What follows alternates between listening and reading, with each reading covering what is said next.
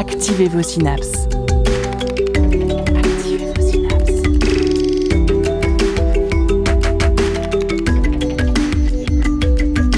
Poussez la porte du labo des savoirs et entrez dans un monde de science et d'expérience.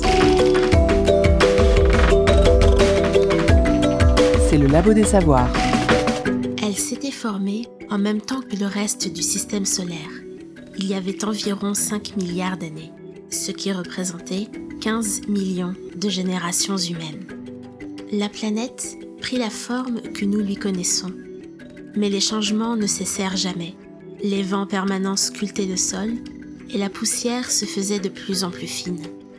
Minérale, et non pas animale, végétale ou même virale. Cela aurait pu se produire, mais non. Jamais, dans les argiles ou les sources sulfureuses, il n'y eut de génération spontanée. Il n'y eut aucune pluie de spores depuis l'espace, ni le moindre attouchement d'un dieu. Quelle que soit la façon dont la vie apparaisse, et nous l'ignorons, elle n'apparut pas sur Mars.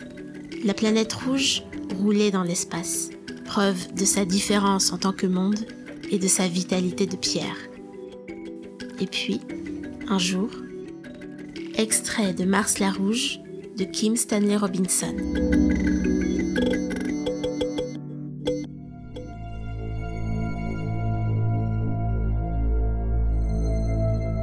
Le Labo des Savoirs s'est associé avec Robin Isnard de la chaîne Tout se comprend pour vous proposer un live Twitch que vous pouvez retrouver bien sûr sur sa chaîne, ainsi que ce podcast en deux parties pour tout savoir de Mars et de la mission Mars 2020. Nous avons donc le plaisir d'accueillir Suzanne Conway du laboratoire de planétologie et de géodynamique de Nantes, ainsi que Franck Montmessin du LATMOS, le laboratoire atmosphère, milieu et observation spatiale. Suzanne est géologue de formation, médaille de bronze 2020 du CNRS et a notamment travaillé sur la géologie de Mars. Franck Montmessin, pour sa part, a travaillé sur l'instrument Supercam de Persévérance.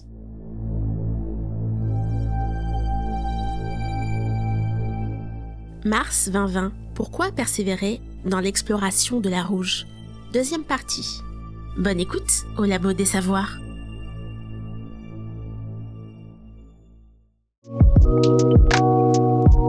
Les voies de la recherche scientifique au Labo des Savoirs. Et avant de retrouver nos invités, plongeons sur le site d'atterrissage de Persévérance avec Aurore Carcel. Jessica Flao, donc tu es chargée de recherche au Centre de recherche pétrographique et géochimique de Nancy et tu es euh, géologue martienne et lunaire. Tes travaux portent sur l'étude de surface planétaire à travers l'analyse de données de missions spatiales qui sont renvoyées par des satellites et des robots. Euh, tu travailles depuis plus de dix ans en collaboration avec diverses agences spatiales comme l'ESA, la NASA ou le CNSA, et entre autres sur les choix et la caractérisation des futurs sites d'atterrissage sur la Lune et sur Mars. Est-ce que tu peux nous parler des différentes missions auxquelles euh, tu as contribué? Oui, alors j'ai la chance au quotidien de travailler sur des données de missions spatiales euh, de Mars, de la Lune, donc un certain nombre de missions, surtout les satellites qui nous renvoient des tonnes d'images ça représente des téraoctets de données accumulées tous les jours. Alors plus précisément pour ce qui est sélection, caractérisation des sites d'atterrissage, j'ai travaillé sur Mars, sur ExoMars qui va partir en 2022. Donc ça fait déjà 9 ans que je travaille sur cette mission. Et puis j'ai eu la chance plus récemment de m'associer à un laboratoire chinois pour travailler sur l'étude de, la région choisie pour Tianwen-1, qui vient juste de se mettre en orbite autour de Mars et devrait poser un robot au mois de mai. Voilà, sur la Lune, après, j'ai travaillé sur des études globales pour le programme Constellation de la NASA, qui malheureusement a été, a été annulé. Et puis plus récemment, sur les missions russes Luna 25 et 27, qui seront en collaboration européenne, on l'espère, et sur les missions chinoises Chang'e 4 et Chang'e 5. Et du coup, c'est quoi un site d'atterrissage idéal? Est-ce que ça dépend des objectifs scientifiques de la mission ou est-ce qu'on cherche d'abord la sécurité? Alors idéal, c'est un bien grand mot. C'est difficile d'avoir un site idéal parce que on va devoir faire des compromis justement entre trouver un site où on peut se poser en toute sécurité, mais qui réponde aussi euh, bah, aux objectifs scientifiques de la mission. Il va vraiment falloir faire un compromis et on ne peut pas se poser, on est loin de pouvoir se poser où on veut Alors, par exemple, si on prend, heu, la mission ExoMars, qui se posera sur Mars en 2022, heu, rien qu'en, répondant aux critères techniques qui nous permettent de nous poser en toute sécurité, ça exclut à peu près 80% de la surface de Mars. Donc il y a que 20% de la surface de Mars qui est déjà accessible et parmi ces 20% il va falloir ensuite trouver des sites qui répondent, heu, vraiment aux critères scientifiques de la mission. Et et du coup, quelles sont les données dont tu disposes au moment de choisir un un site d'atterrissage? Alors on va bien évidemment s'appuyer sur l'expérience des missions précédentes, Heu, même si, heu, en général, on repose très rarement un un robot au même endroit et on va après principalement utiliser tout ce qui est données de télédétection, c'est-à-dire qui ont été acquises par les satellites sur les zones qui nous intéressent et combiner, bah, différents types de données. Donc, en général, avec, les différentes sondes qu'on a, on peut récupérer des données, de topographie, d'altitude, mais également, bah, des images prises, par, des caméras à très haute résolution, des données de spectroscopie qui nous renseignent sur la composition, de la surface, des données géophysiques qui, par exemple, nous informent sur, heu, hem, des propriétés, heu, d'épaisseur de la croûte, le champ de gravité, des choses comme ça. Donc on combine un maximum de données et ensuite on essaye de les faire parler pour qu'elles répondent un maximum à à nos critères. Est-ce que tu peux nous dire un peu plus précisément quelles sont les contraintes que tu dois prendre en compte pour choisir un site d'atterrissage? Alors, on a d'abord des contraintes techniques qui sont fortes. Il faut savoir que quand on se pose, que ce soit sur Mars ou sur la Lune, on ne va pas se poser à un endroit précis. En, gé- en général, on a euh, une barre d'erreur et donc on définit ce qu'on appelle une ellipse d'atterrissage. Ça peut être de quelques kilomètres sur la Lune à plutôt des dizaines, voire centaines de kilomètres sur Mars. C'est la précision avec laquelle on se pose. Donc, on va cher- chercher des zones de cette taille qui répondent à nos critères. Et les critères techniques, ça va être d'avoir une pente pas trop élevée, de se poser dans un endroit plutôt plat, heu, d'avoir, heu, peu de poussière ou de sable, d'éviter tout un tas d'obstacles qui peuvent présenter des dangers comme, les dunes, les rochers, les cratères. On va avoir aussi des contraintes sur la réflectivité des terrains puisqu'on a besoin d'utiliser un signal radar pour se poser. Des contraintes sur la latitude aussi. La plupart des missions qu'on envoie fonctionnent sur panneaux solaires, donc on essaye de se poser plutôt près de l'équateur, que ce soit sur la Lune ou sur Mars si on veut que notre durée heu, notre mission ait une certaine durée, une certaine longévité. Et puis enfin sur Mars, il y a aussi un critère d'altitude, puisqu'on utilise des parachutes pour se freiner lors de la descente dans l'atmosphère. Donc on ne peut pas se poser à trop haute altitude, on ne peut pas se poser sur les hauts plateaux. Donc en général, on va chercher des, hem, des des lieux d'atterrissage qui sont assez bas en altitude. Et si on rassemble rien que ces critères techniques, heu, on se retrouve avec, heu, une grosse partie de la surface ou de Mars ou de la Lune qui n'est pas accessible avec les méthodes d'atterrissage que l'on utilise à l'heure actuelle. Alors ensuite, on rajoute des critères scientifiques, bien sûr, pour répondre à nos objectifs. Ça peut être des objets géologiques qui nous intéressent, mais il suffit pas qu'il y ait cet objet présent puisque comme je disais, il y a un problème aussi de précision de l'atterrissage. Donc en général, on essaie aussi de faire en sorte que ce qui nous intéresse soit présent à plusieurs endroits dans l'ellipse et heu, assez dis distribué un peu partout dans l'ellipse pour que quel que soit l'endroit où on se pose, on puisse l'atteindre. Donc par exemple, si on a envie d'aller, heu, étudier, heu, d'anciens sédiments sur Mars, on va essayer de trouver une ellipse d'atterrissage où est-ce qu'on a des sédiments présents un petit peu partout sur une zone qui fait au moins, heu, quelques, heu, centaines de kilomètres carrés. D'accord et du coup, tu nous disais qu'il fallait faire parfois faire des compromis. Heu, comment est-ce que tu fais pour choisir quels paramètres tu vas prendre en compte en priorité et et lesquels, tu peux laisser de côté? Alors ça, c'est pas nous qui le définissons. Malheureusement, les agences spatiales, en priorité, ça va être la sécurité qui va jouer, puisque si la mission n'arrive pas à se poser, il y a pas de mission. Il vaut mieux d'abord choisir un site, heu, relativement plat, où est-ce qu'on peut se poser en toute sécurité, ou est-ce que si on a un robot aussi, on peut s'assurer qu'il puisse se déplacer. Donc il y a pas que se poser, mais il faut ensuite pouvoir naviguer et ensuite parmi les sites qui sont, heu, assez sécurisés, là, on va essayer de choisir lequel est le mieux scientifiquement, donc parmi les, heu, possibilités qui nous restent. Mais, c'est toujours la sécurité qui prime à l'heure actuelle. Il faut pas oublier que que ce soit Mars ou la Lune, on est sur un taux de succès des missions qui est d'environ 40% Donc on a plus d'une mission sur 2 qui échoue encore à l'heure actuelle. Et donc du coup, on a Persévérance qui va se poser sur Mars le 18 février. Est-ce que tu peux nous parler un petit peu du site d'atterrissage? Quelles sont ses spécificités? Pourquoi il a été choisi? Oui, alors, Persévérance devrait se poser dans le cratère de G0 qui fait à peu près 50 kilomètres de diamètre. C'est un cratère qui, est déjà, mis en place sur des terrains assez anciens et à l'intérieur de ce cratère, on voit que le bord du cratère a été a été découpé par des petites vallées, des petites rivières qui sont venues déposer un delta. Alors un delta, c'est juste une agglomération de sédiments qui ont été, heu, déposés au fond d'un lac. Donc ce cratère, à un moment, était rempli d'eau, formait un lac alimenté par des vallées, et on a accumulé à l'intérieur des sédiments qui ont été ramenés des terrains environnants. Euh, on voit depuis l'orbite des signatures, en particulier de carbonate et d'argile, dans ces dépôts sédimentaires. On va pouvoir aller étudier des roches assez anciennes et des minéraux hydratés, donc des roches qui pourraient avoir un certain potentiel pour préserver des biosignatures. Donc, ce que va faire vraiment Persévérance, d'une part, ça va être euh, préparer un retour d'échantillons martiens et dans le cratère Willa, il va pouvoir collecter un certain nombre d'échantillons géologiques de composition vraiment différentes, mais il va pouvoir aussi étudier un petit peu, c'est son deuxième objectif, rechercher euh, des traces d'une vie ancienne ou actuelle sur Mars dans, dans ces couches sédimentaires. Écoutez la recherche et ses chercheurs au Labo des Savoirs.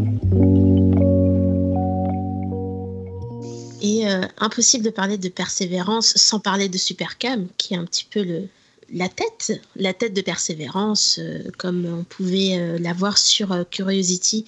Supercam est un petit peu le grand frère de ChemCam. On va s'en sortir dans toutes ces cams. c'est un instrument qui est vraiment international. Voilà, c'est pas pas qu'un instrument français. Il y a aussi des équipes suisses et américaines qui ont contribué à sa conception et il est euh, doté de plusieurs instruments, cinq il me semble, dont bien évidemment des spectromètres, mais aussi des caméras et un microphone. Euh, Franck, je pense que tu pourrais euh, nous dire un petit mot sur les spectromètres. par exemple, on a un spectromètre Raman qui va permettre d'étudier la, composition des sédiments et qui va tirer ce fameux laser. Oui, tout à fait. Alors, c'est déjà quelque chose qui existait sur euh, ChemCam. Et, euh, et, je pense que dire euh, appeler supercam, c'est pas usurper le mot super parce qu'il y a vraiment tout un tas de nouvelles fonctionnalités qui ont été ajoutées. Alors, et des fois, il est un peu présenté comme un couteau suisse, c'est-à-dire avec beaucoup de, beaucoup de capacités très complémentaires les unes des autres mais qui effectivement repose sur un, on va dire, un cœur de métier qui est euh, ce qu'on appelle euh, le LIPS, euh, qui en français se traduit par spectroscopie sur plasma induit par laser. Donc derrière ce terme, cette définition assez barbare se cache quoi? Se cache le fait que, en gros, l'idée c'est de tirer avec un faisceau laser. Alors pour la petite histoire, le laser est, est français, il est développé dans les Yvelines, à Elancourt, par euh, société Thales, qui a, déjà fait le travail sur, euh, sur CamCam et qui l'a refait sur SuperCam. Et, euh, donc, ce, ce tir laser va vaporiser la roche. Cette roche va être très chargée en, électrons, créer un plasma, un plasma, et va envoyer de, des photons à différentes longueurs d'onde que chaque longueur d'onde sera diagnostique de la présence d'un composé en particulier. Donc on utilise le, le, le LIPS pour faire la composition élémentaire, c'est-à-dire vraiment les composés euh, on va, on va à l'atome quoi directement, puisqu'on sépare à peu près tout. Et par-dessus, euh, Supercam a, rajouté euh, des fonctionnalités. Euh, donc vous, aviez, parlé du Raman. il y a aussi la spectroscopie infrarouge qui n'était pas présente, qui est aussi une des nouveautés. Et entre le Raman, alors le Raman c'est quoi? Le Raman, l'idée c'est d'aller exciter une longueur d'onde pour que la roche réémette à une autre longueur d'onde. Et ce, décalage en longueur d'onde entre la réception, la, cette excitation dans le verre et euh, la réémission à une autre longueur d'onde est diagnostique, elle aussi, de la composition plus élémentaire, mais vraiment euh, composition complexe. Donc là, c'est la chimie, c'est les organiques, c'est euh, la roche, la minéralogie, etc. Et si on combine ça avec la spectroscopie infrarouge, qui elle aussi est très sensible euh, au type de roche, éventuellement aux matériaux organiques, avec la possibilité de, différencier si on a affaire à des argiles ou plutôt à des carbonates eh ben, font que Supercam est devenu un, instrument qui est capable non seulement de remonter à la chimie élémentaire, mais aussi d'aller beaucoup plus loin et jusqu'à la chimie complexe. Hmm. Et ça, euh, tout en gardant, on va dire, euh, ses fonctionnalités initiales. Alors la petite chose amusante, mais qui n'est pas si amusante que ça, c'est le microphone. Le microphone, c'est la première fois qu'on aura des sons martiens qui seront collectés. Et ça, ça fait partie euh, intégrante de l'instrument Supercam. Il y a deux, microphones qui ont été installés. et qui vont permettre de collecter des sons.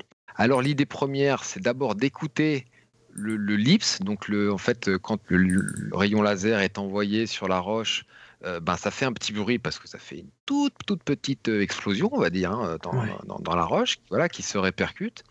Et en fait, la manière dont le son est propagé, comment il s'étire en longueur, quelle est son amplitude, eh ben, ça nous dit tout un tas de choses sur la manière dont le, matériau a été pénétré par le laser, comment est-ce qu'il a rendu euh, de la matière vaporisée, etc.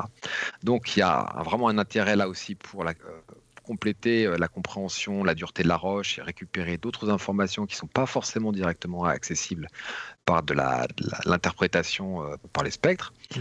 Et puis à l'autre côté aussi, ben, les sons, ça nous dit quelque chose sur l'atmosphère. Parce que l'atmosphère de Mars, n'est pas vraiment l'endroit où, où vous allez chercher à, parler à un interlocuteur euh, assez loin parce que les, sons passent très mal. Donc euh, euh, on, peut écouter des choses, mais il faut que les choses se passent relativement de, manière, de manière proche parce que le son est assez rapidement atténué. Mais néanmoins, avec ça, on peut aussi remonter en mesurant la vitesse du son en particulier, on peut remonter à la température dans l'atmosphère très proche de la surface, ce qui n'est pas une mesure facile à faire, mais qui pourra être facilitée grâce à cette à ce microphone. Voilà, donc euh, euh, Supercam, c'est vraiment un, engin formidable dans le sens où euh, il, va, il va être un petit peu, il va permettre déjà de, dégrossir un peu l'analyse, c'est-à-dire de nous approcher sans avoir à aller, je dirais, au contact directement d'une roche, parce que, enfin, il faut se comprendre que manœuvrer le, rover, c'est quand même euh, toute une procédure. Donc l'amener près d'une roche, organiser le contact, éventuellement le, la, mesure, euh, ça peut être facilité si on sait à l'avance que bah, cette roche-là, n'est pas forcément très intéressante parce que on a regardé avec Supercam et on s'est aperçu bah, qu'elle n'avait pas des caractéristiques qui a priori nécessitaient le fait qu'on aille se rapprocher et qu'on lance toute une campagne d'analyse supplémentaire. Euh, Franck, tu as parlé d'une de chimie, de la chimie complexe. Ça veut dire que ce sont des instruments qui vont essayer de retrouver des, des molécules, des composés euh, organiques. Absolument. Oui. Et pourquoi faire? Qu'est-ce que, en quoi est-ce qu'ils sont euh, plus intéressants que des atomes ou des, des molécules plus simples? Ben, la, chimie complexe, c'est toujours le résultat d'une série de processus qui sont nécessairement intéressants pour, pour l'histoire, pour la, pour la compréhension de ce qui s'est passé au sein d'un environnement. On n'arrive jamais par hasard à, euh, un, comment dire, à une chaîne moléculaire euh, particulière. C'est toujours le résultat d'un processus, euh, généralement d'altération, qui va permettre d'aboutir. Mais là, je ne vais pas prendre trop le, micro parce que je pense que Suzanne est, vraiment bien placée pour répondre à ce genre de questions. Mais bon, pour faire court de mon côté, euh, euh, ça nous raconte une histoire, ça nous raconte quelque chose. Et après, évidemment, dans l'énigme, on essaie d'apporter des, réponses. Mais euh, la chimie complexe, c'est, je dirais, c'est la, deuxième phase. On fait d'abord la chimie élémentaire pour avoir la base, et puis après, on va un petit, on va plus loin dans l'analyse.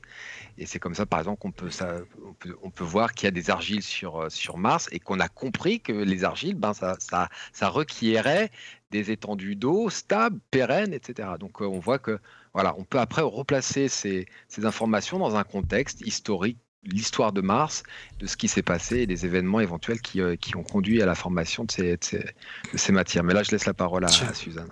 On a vu, on a vu pas mal d'indices de l'orbite, de des choses très intéressantes à voir. Sinon, euh, ce site n'aurait pas, aurait pas été choisi.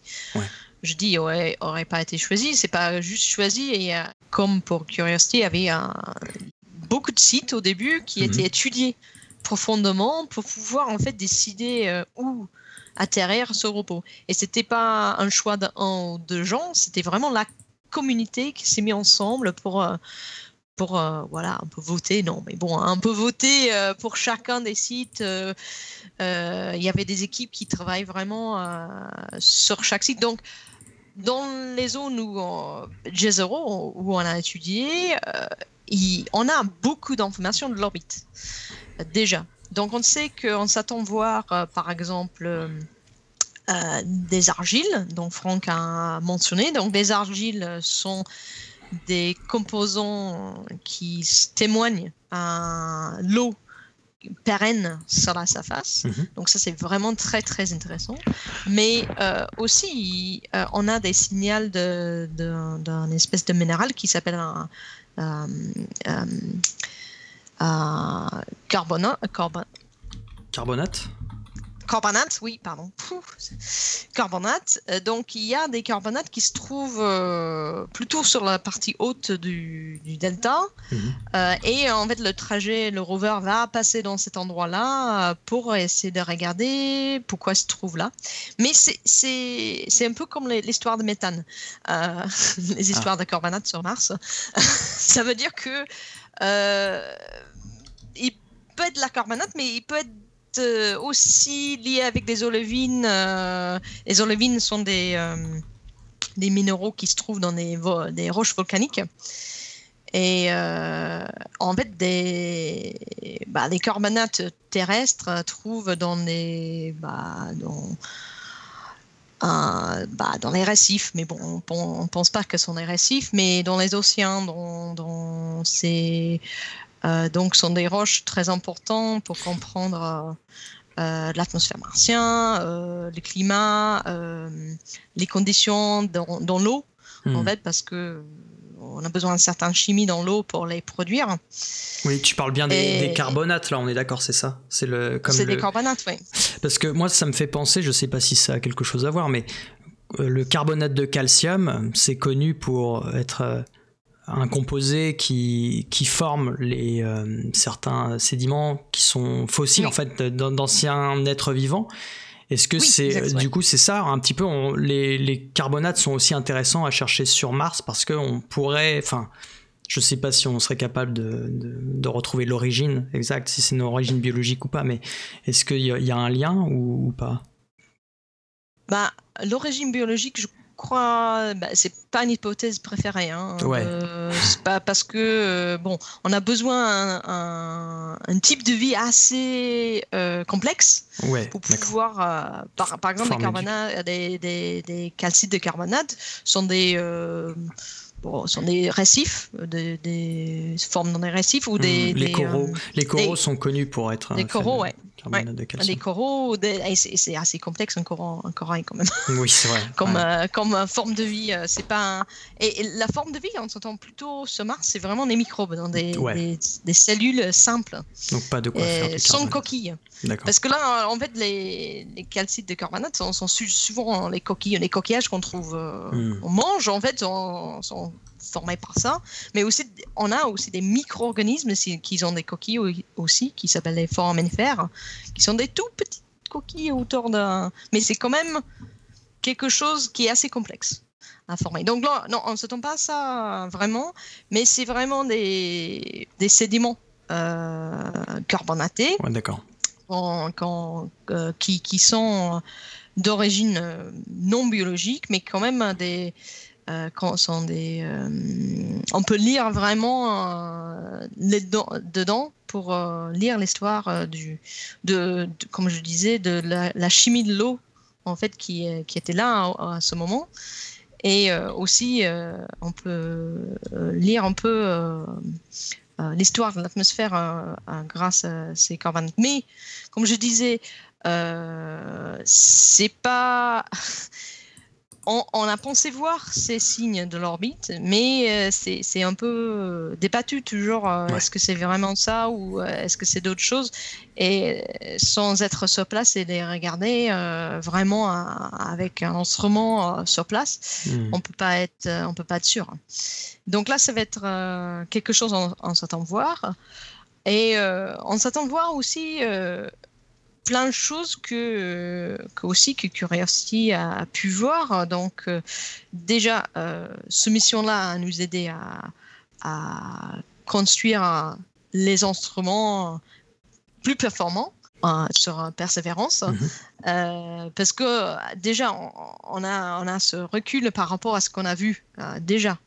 Donc, bien sûr, on s'attend voir aussi des, des, des roches volcaniques. ah oui Parler de volcan tout à l'heure avec Olympus Mons, là, le plus gros volcan. Ouais. Ouais. Et en fait, euh, bon, euh, pour la petite histoire aussi, euh, avant qu'on a envoyé des missions euh, avant qu'on a envoyé des missions récemment, euh, dans des dizaines d'années, en fait, tout le monde pensait que Mars était que des laves, en fait. Ah.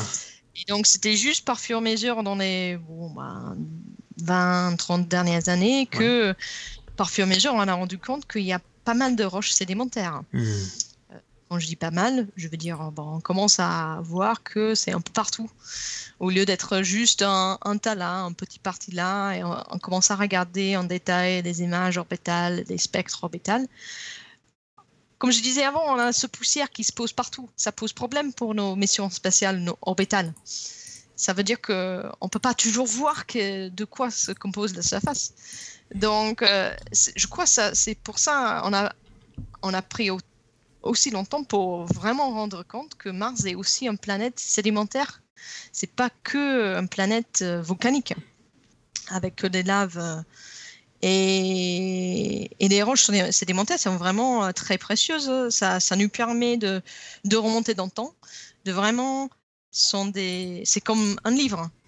Ça, ça nous aide pour les géologues à, à vraiment lire des pages d'histoire c'est des pages, euh, pages d'histoire qui sont plutôt des pages qui sont qui disent ah, il y avait une rivière qui coulait, il y avait mmh, un lac là, il y avait un océan. Euh, l'atmosphère était plus dense, euh, l'atmosphère avait plus que plus de plus d'oxygène ou moins d'oxygène ou plus de c'est ça. C'est reconstruire le passé finalement de la planète et essayer de, ouais, de reconstruire un, un environnement quoi qui était très particulier. Ouais. Et les, températures sur la surface, par exemple, aussi. Les carbonates, euh, euh, carbonates sont aussi témoins des préserves à l'intérieur en, record de, du température à la surface aussi. It's a god awful small affair to the girl with the mousy hair. But her mommy is yelling no. and her daddy has told her to go. But her friend is nowhere to be seen. Now she walks through her sunken dream to the seat with the clearest view. And she's hooked to the silver screen. But the film is a sad thing for, for she's lived it ten times or more. She could spit in the eyes of fools if they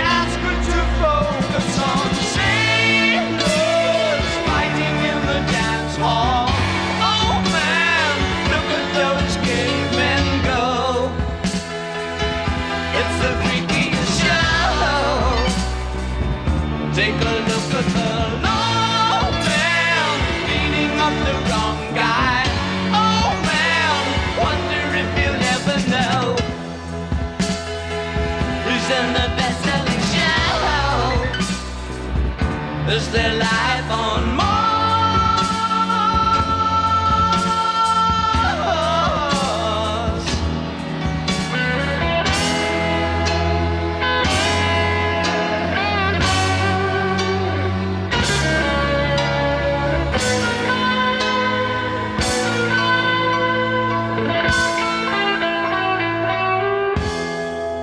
It's on America's tortured brow Mickey Mouse has grown up a cow. Now the workers have struck for fame. Cause Lennon's on sale again. See the mice in their million hordes. From Ibiza to the Norfolk Broads. Rule Britannia is out of bounds. To my mother, my dog, and clowns. But the film is a sad thing for Cause I wrote it ten times or more. It's about to be writ again As I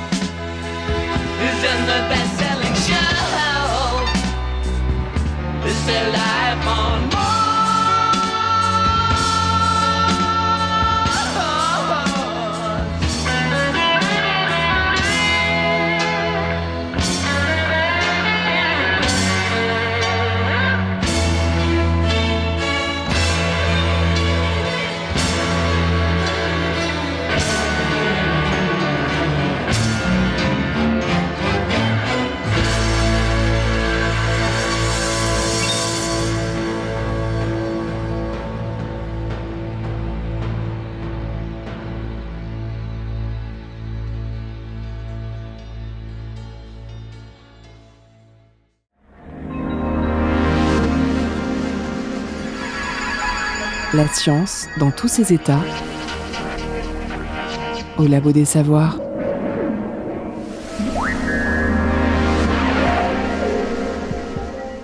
Euh, justement, pour rebondir sur euh, le, le volcanisme dont on a un peu évoqué, est-ce que euh, on peut observer encore des éruptions volcaniques aujourd'hui ou, ou c'est complètement mort euh? Bah, on n'a on a pas observé. Mm. On n'a rien observé euh, comme éruption actuelle Oui. sur Mars. Ouais. Comme euh, je suis un géologue, euh, moi, si on n'a pas réservé nos jours, ça ne veut pas, dire pour moi qu'il n'y aurait pas l'activité récente. Comme je dis récent, je suis plutôt dans les mille, des centaines de, de mille d'années, euh, peut-être un million. Nos analyses de la surface depuis l'orbite euh, ont démontré qu'il y a certains terrains qui sont assez récents. Comment on peut dire qu'un surface est récent? C'est qu'en fait, on peut regarder euh, le nombre de cratères qui sont superposés sur une certaine surface. Et si c'est récent, il n'y a pas de cratère. Hmm. Donc, en fait, on a des, des régions où on a des, des coulées de lave euh, ou d'autres choses de ce genre où il n'y a pas de cratère. Donc, ça, ça veut dire que c'est c'est une surface assez récente. Bah, on a plus en plus de- d'indices avec les- l'insight que Mars, Mars bouge à l'intérieur. Donc, euh, si Mars bouge à l'intérieur, ça veut dire normalement ça euh, sur Terre, ce, ce type de mouvement, ça peut être provoqué par la lave qui se bouge à l'intérieur. Ouais, des la- mouvements de convection dont on parlait au début, de la roche chaude qui se déplace sous la surface. Et donc Ouais, ces, mouvements-là pourraient induire de- un certain volcanisme, mais dont on n'a pas encore la preuve de, de l'observation, en fait, c'est ça? Ouais, Euh, exact. Et euh, bon, la on revient sur la méthane, ça, ça peut aussi être indice d'une Ah oui. activité euh, volcanique. Une méthode. Ouais, mais bon, hein, on, va on va euh, pas trop en parler, parce que sinon Franck on va pas re- va s'énerver.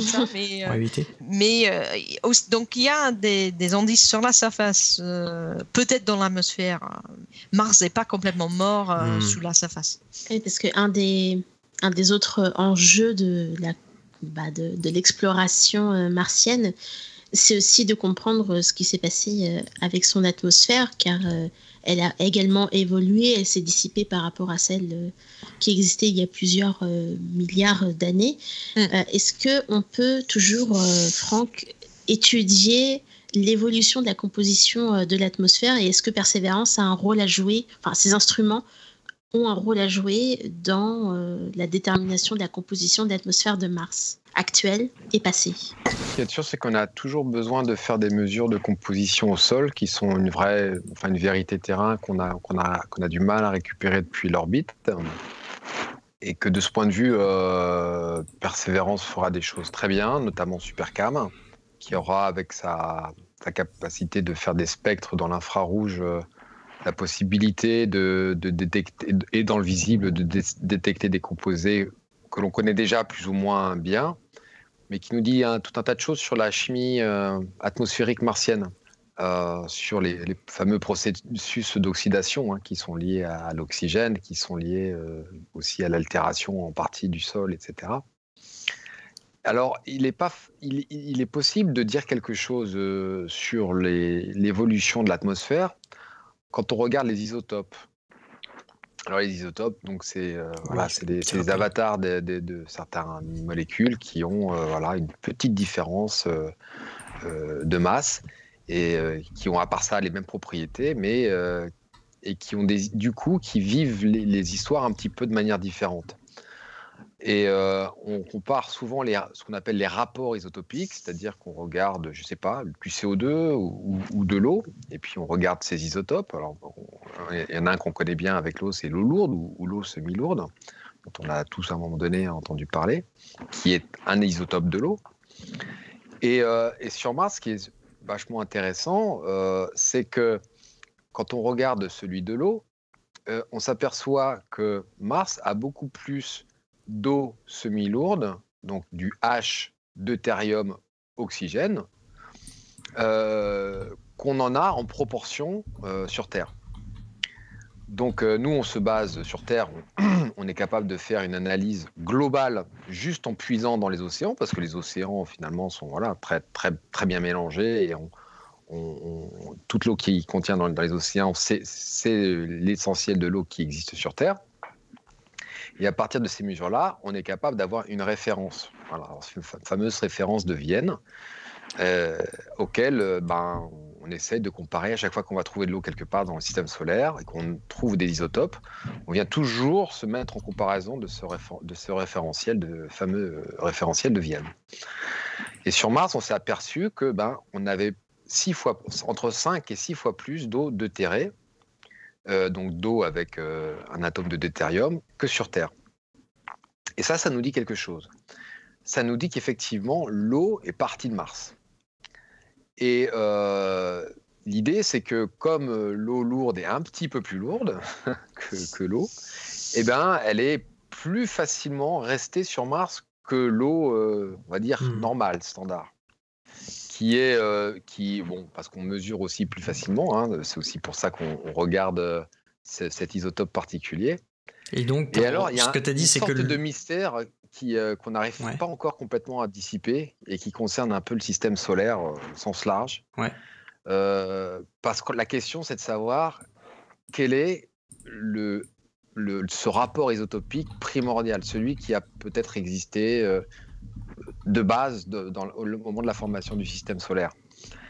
Et, c'est une question qu'on n'est on n'est pas complètement euh, tout à fait en mesure de répondre.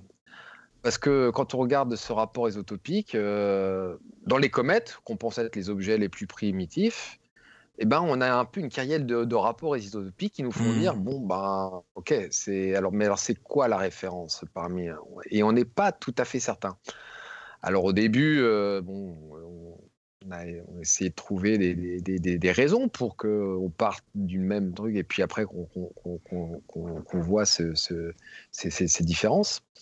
Mais entre la Terre, Mars et Vénus, par exemple, qui sont les trois euh, planètes euh, de type terrestre euh, qu'on connaît le mieux d'un point de vue du rapport eh ben, par exemple, Mars est six fois plus enrichi en eau semi-lourde et Vénus est 100 fois plus enrichi que la Terre en eau semi-lourde. Donc voilà, donc on essaie de recoller les morceaux de tout ça en se disant mais qu'est-ce qui s'est passé? Et bon, et, l'interprétation générale, c'est de se dire on est tous partis du même, référentiel, référentiel terrestre, et puis l'échappement progressivement a, laissé s'accumuler derrière lui l'eau semi-lourde qui avait tendance à rester euh, prisonnière plus facilement de. Donc, euh, alors ça, c'est un exemple de rapport isotopique qu'on essaye d'interpréter. Euh, les gens qui font du titan vont, vous parler plutôt du rapport isotopique de l'argon. Euh, euh, sur Mars, on regarde aussi euh, les rapports isotopiques du carbone. Mhm. là, depuis quelque temps, on a trouvé un, nouveau gaz, ce qui n'était pas arrivé depuis le méthane. Là, on a ah justement, grâce à TGO, qui, a, qui nous a permis de, de, ben, lancer vraiment cette, cette, quête des nouveaux gaz. seulement récemment avec la détection de chlorure d'hydrogène. Mhm qui, euh, pour lesquels on peut aussi regarder les, rapports isotopiques et qui a priori sont plutôt euh, tout à fait euh, semblables aux, rapports terrestres. Mais donc voilà, donc l'histoire, on peut aller l'histoire de, de, de, Mars, on peut aussi aller la trouver dans ces, dans ces rapports isotopiques. Et cette atmosphère, du coup, qui est beaucoup plus ténue aujourd'hui et qui a modifié la, la composition chimique de l'atmosphère de Mars, est, pourquoi est-ce qu'elle s'est euh, échappée? C'est à cause de, la gravité martienne qui est tout simplement plus faible? Oui, en grande partie, puis l'absence de, champ magnétique euh, qui. Alors, c'est assez débattu. Hein. Euh, je, le dis avec précaution parce que certains vous diront que le champ magnétique protège pas complètement. C'était un, un, résultat qui a été mis en avant en comparant le champ magnétique, enfin, le, justement les, les problèmes, parce que Qu'est-ce que fait un champ magnétique? Un champ magnétique, normalement, il permet de vous protéger de toutes les particules énergétiques qui sont envoyées par le Soleil et qui ont tendance à arracher euh, la, on va dire l'enveloppe atmosphérique de la planète. Et donc on peut perdre une planète, on peut perdre une atmosphère en partie de cette manière-là. Sur, euh, sur Mars, c'est le cas. On a probablement eu affaire à euh, un arrachage, une érosion progressive de l'atmosphère à cause du vent, ce qu'on appelle le vent solaire. Donc c'est un vent chargé en particules énergétiques qui, voilà, qui, crible un petit peu toute cette atmosphère. Par-dessus, on a pour les éléments les plus légers ce qu'on appelle l'échappement thermique, parce que les, atomes d'hydrogène en particulier qui composent l'eau sont capables de s'échapper tout seuls. Hein. ils n'ont pas besoin forcément de vent solaire. Et ça, ça peut être le. Hein. Et, Mars, au début, on a, dit, ben, Mars n'ayant pas de champ magnétique, ayant une gravité faible, hein, tout ça fait qu'elle était beaucoup plus vulnérable au vent solaire, à l'échappement thermique, et donc a perdu une grande partie de son atmosphère. Mais certains vous diront en fait que c'est pas forcément l'histoire du champ magnétique et pas forcément quelque chose d'avéré. Euh, tout ça parce que effectivement sur, sur Vénus, on n'a pas vraiment de champ magnétique non plus, de champ magnétique intrinsèque à la planète, hein, qui, qui, qui, qui, naît vraiment de la dynamo, etc. Et, euh, et que euh, partant de ce principe-là, et en regardant avec la Terre, on se demande vraiment si l'effet du champ magnétique, c'est pas justement d'accréter un peu plus de vent solaire, de, le faire, de le faire se converger vers la planète et éventuellement c'est pas pas clair. J'avoue que personnellement, euh, depuis euh, depuis que en particulier la, mission Mars Express est passée, on a toujours eu cette hypothèse qui était avancée, à mon avis, qui n'a pas totalement fait consensus à l'heure actuelle. Mais euh, et on reste quand même sur l'idée que Mars sans champ magnétique était quand même plus vulnérable au, vent solaire. Oui, l'atmosphère de Mars, on peut le rappeler, c'est essentiellement euh, du dioxyde euh, de carbone, mmh. vraiment quelque chose euh, dans lequel les humains et humaines que nous sommes ne pourront pas évoluer. Mais est-ce que comprendre la façon dont l'atmosphère de Mars a été s'est envolée, s'est échappée, est-ce que c'est pas un aperçu de ce qui pourrait nous arriver sur Terre d'ici quelques milliards d'années également on dit souvent que Mars est la jumelle de la Terre. Du coup, est-ce que c'est pas un aperçu final de ce qui va arriver euh, sur Terre euh, d'ici quelques temps? On sera plus là, mais bon. Ben, disons que ce qui fait que, en particulier, euh, Mars a une petite taille, donc ça ça l'a pas aidé à, garder un climat habitable. Et, non, ce qui, moi, quand, on, vient à faire une analogie avec euh, une autre planète, c'est plutôt Vénus. Et on se dit que euh, Vénus, c'est vraiment l'exemple de l'emballement de l'effet de serre, parce qu'on a une énorme pression de dioxyde de carbone, qu'on a libéré. Parce qu'en en fait, en gros, euh, on a une pression atmosphérique qui est 90 fois supérieure à celle de la Terre, qui est composée que de CO2 et on a une élévation de température de plusieurs centaines de degrés à, la surface. Et euh, en fait, quand on fait la, comparaison, on a quasiment le même réservoir de, carbone euh, sur la Terre. Sauf que ce carbone, il est piégé sous forme de carbonate au fond des océans. Et que si on devait le libérer, on aurait à peu près euh, la même quantité de, CO2 dans l'atmosphère.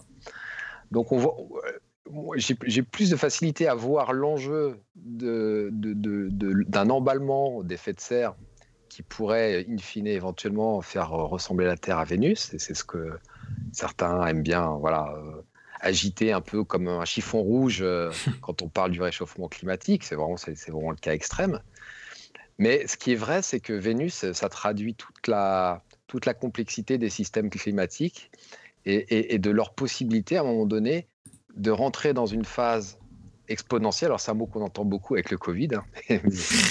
mais, voilà, donc il peut y avoir un, emballement très, très, très rapide et euh, qui peut se mettre en place et, contre lequel il est quasiment impossible de lutter parce que tout le système devient s'entretient de lui-même pour, euh, pour engendrer un effet de serre qui est de plus en plus fort, qui va libérer de plus en plus de vapeur d'eau, qui, pourrait libérer par exemple le carbonate qui est présent dans les océans, etc. etc. Donc voilà. Donc si on se projette dans le futur, euh, si on est très pessimiste, on peut se voir un peu comme une Vénus à l'heure actuelle, donc avec une éradication de la vie. Euh, a priori en tout cas dans, les basses couches de l'atmosphère et en surface.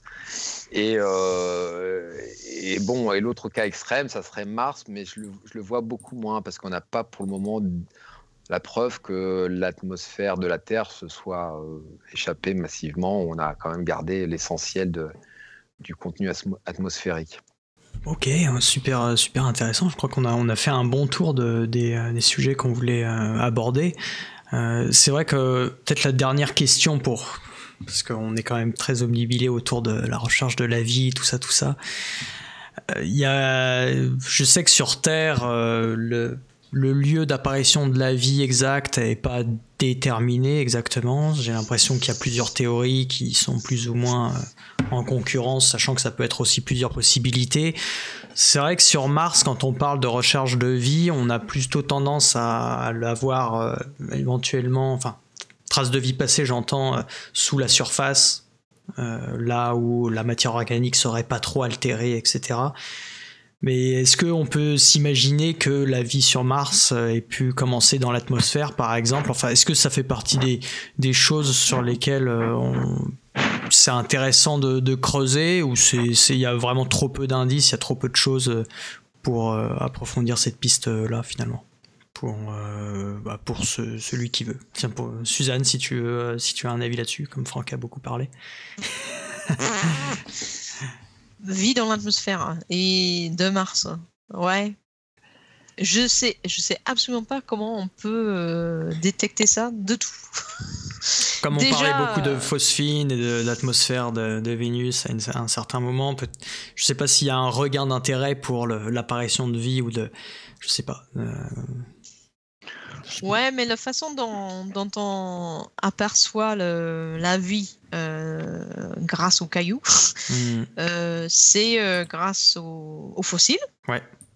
directement sur Terre, c'est la façon plus directe, c'est les restes.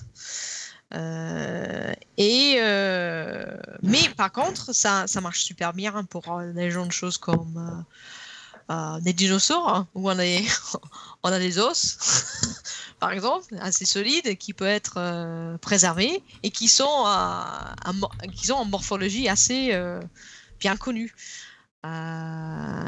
dès qu'on commence à parler de préservation des choses qui sont moins solides, mhm. les cellules, le pot, mais déjà on sait que même avec les dinosaures, que la préservation des peaux de dinosaures n'est pas gagnée. Hein. Il y a des rares exemples de ça. Et on, savait que les dinosaures, c'était pas des petits objets. Hein. Donc déjà, déjà, on avait masse de, de, de, différentes espèces et, et, on a juste quelques petits exemples de, de peaux préservées de dinosaures. Et bah, si on remonte un peu plus euh, la vie terrestre, plus longtemps dans le passé, euh, détecter, de voir en fait des restes, des cellules dans les, dans les, dans les roches, c'est vraiment très très difficile.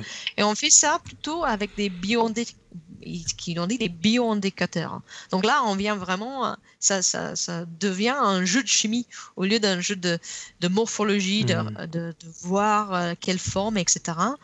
On est là vraiment sur, euh, comme Franck a évoqué, des isotopes. Des, des différents euh, équilibres entre des différents isotopes chimiques des éléments et, parfois on a aussi un peu de forme. Et donc, les signes de vie euh, atmosphériques, euh, ben, ça veut dire que peut-être des cellules dans l'atmosphère hein, ou des, des, choses dans l'atmosphère qui font ensuite tomber dans un quelque part sur Mars, qui ensuite faut être enfoui à l'intérieur pour protéger de l'interaction. Et, et, donc ça, ça fait, euh, pourquoi pas. Mais bon, je crois le, ces indices-là, ça va être difficile à, à dire si ça vient de haut ou si ça vient de, quelque chose qui a été l'intérieur de dans les dans la boue par exemple. Quelque chose qui vivait dans la boue quelque chose qui vivait euh, peut-être dans les petits fissures dans les cailloux ou quelque chose. Mhm. je ne sais pas si on peut dire où était la vie. Oui bien sûr. ça je voulais si on, retrouve déjà c'est pas mal. Si on peut remonter où, où ça le, vivait. le fantasme de beaucoup de de, chercheurs. C'est plus le fantasme du grand public que des, que des, scientifiques, je pense, en fait, souvent cette question des traces de vie. Une dernière euh, petite question, parce que c'est vrai que maintenant on a fait le tour de Mars, on a fait le tour de, de Persévérance et euh, tout ça pour parler du coup de l'atterrissage de la mission qui arrive euh, jeudi. Et on parle souvent des fameuses 7 minutes de terreur.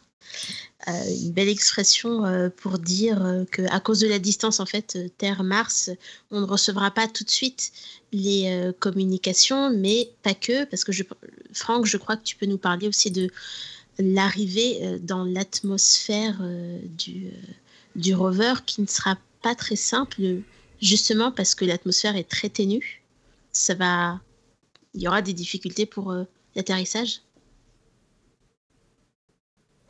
Oui, alors, en fait, euh, Mars, est, euh, à beau être proche, euh, c'est quand même un objet sur lequel il est vraiment difficile de se poser. Hmm. Les Russes qui ont essayé euh, quantité de fois n'ont jamais réussi. Euh, Moi-même, qui étais impliqué dans la première partie de, de- des- du Transgas Orbiter, parce qu'en fait, le Transgas Orbiter, quand il est arrivé sur Mars, il, il a largué une, une sonde qui devait se poser à la surface de Mars, qui s'appelle Schiaparelli, et sur lequel j'étais euh, responsable d'un instrument, sur lequel j'ai travaillé pendant 8 ans. Ah, Aïe, aïe, aïe, aïe, aïe. aïe aïe, Et- on connaît la fin de l'histoire. Voilà, Ouais. donc, euh, et, je, et je me rappelle euh, que j'étais dans- au centre opérationnel euh, de Darmstadt, euh, aux environs de Francfort, et qu'on suivait euh, l'atterrissage en direct, et qu'on voyait cette belle courbe euh, qui nous disait, voilà, c'était le signal que nous renvoyait Schiaparelli, qu'on suivait, qu'on suivait avec beaucoup d'appréhension, et puis euh, qui à un moment s'éteint, mais ça c'était euh, déjà, elle, est- elle s'est arrêtée d'un coup, et on, savait qu'elle devait s'arrêter à un moment donné pour réapparaître après, mais il semblait que là, elle s'était arrêtée euh, un peu trop tôt, et en fait, elle s'était arrêtée, pour ne plus jamais réapparaître. Donc oui, atterrir sur Mars, c'est une vraie gageure. L'Europe s'y est essayé deux fois, a loupé deux fois. Euh, et les Américains euh, ont vraiment un, taux de succès qui est, qui est, qui est, voilà, invraisemblable. Quoi. Je, suis- vraiment très très admiratif de, ce qu'ils ont réussi à faire euh, déjà depuis la fin des années 70 avec la, mission Viking. Et alors, déjà, bon, ils ont, un peu un peu tout inventé sur les manières de se poser, etc. Mais alors, avec MSL et maintenant Persévérance, ils ont vraiment euh, réinventé complètement la manière d'atterrir euh, sur Mars. Et, euh, et la première fois que j'ai vu le film, qui est une sorte de, réalisation en réalité virtuelle où on voit l'arrivée, j'ai vraiment cru que c'était un film de science-fiction. Je me suis dit, mais c'est pas possible que des ingénieurs sérieux aient pu concevoir un tel scénario. Ça n'est pas possible. Ils sont sûrs, c'est sûr, ils vont se planter. Il y a, il y a trop de, il y a trop de difficultés. C'est trop complexe. C'est trop, c'est trop, c'est trop incroyable en fait. Hmm. Et, et, euh, et, et malgré tout, si vous regardez une deuxième fois, vous vous dites mais comment ont-ils fait pour réussir? Parce que l'idée, bon, alors il il y, a la partie, on va dire classique à, toutes les à, toutes les entrées, euh, bon, et qui sont pareilles, qu'à part les Américains, jamais personne n'a réussi.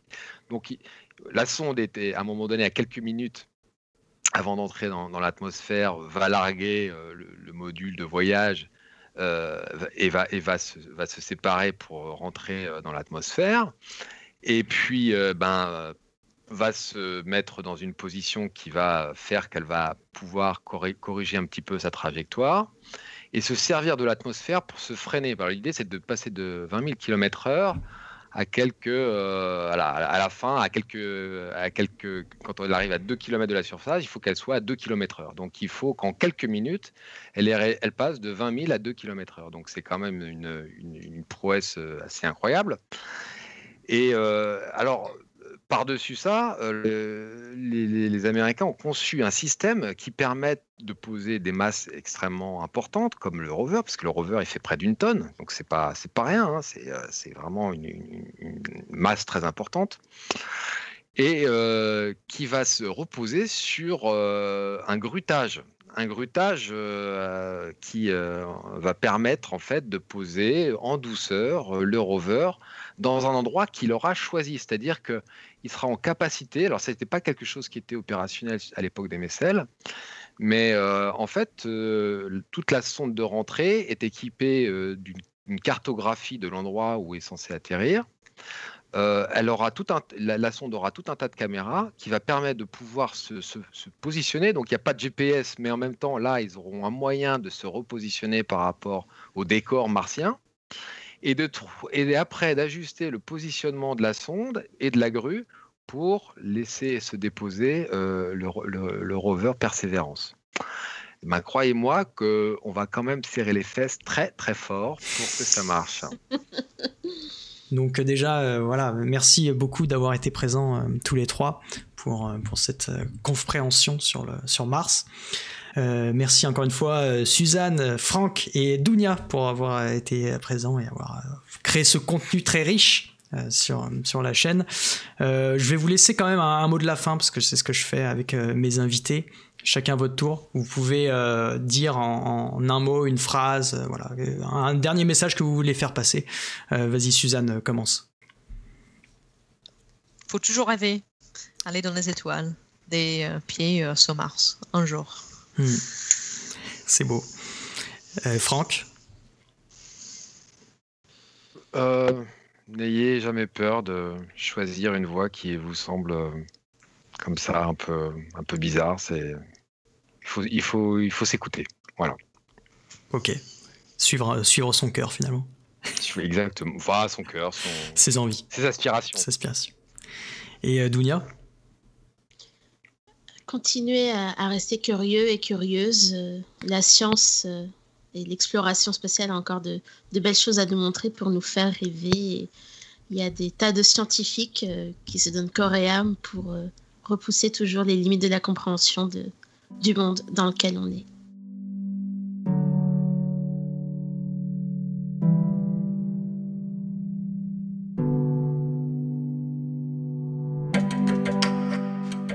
bonne nouvelle, Persévérance a bel et bien réussi à atterrir sur Mars le 18 février dernier et a survécu aux 7 minutes de terreur.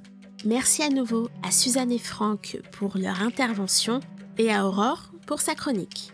Merci aussi à Robin pour son invitation dans sa compréhension. N'hésitez pas à le suivre sur ses réseaux sociaux et sur Twitch. Merci de nous avoir écoutés pour cette nouvelle émission au Labo des Savoirs.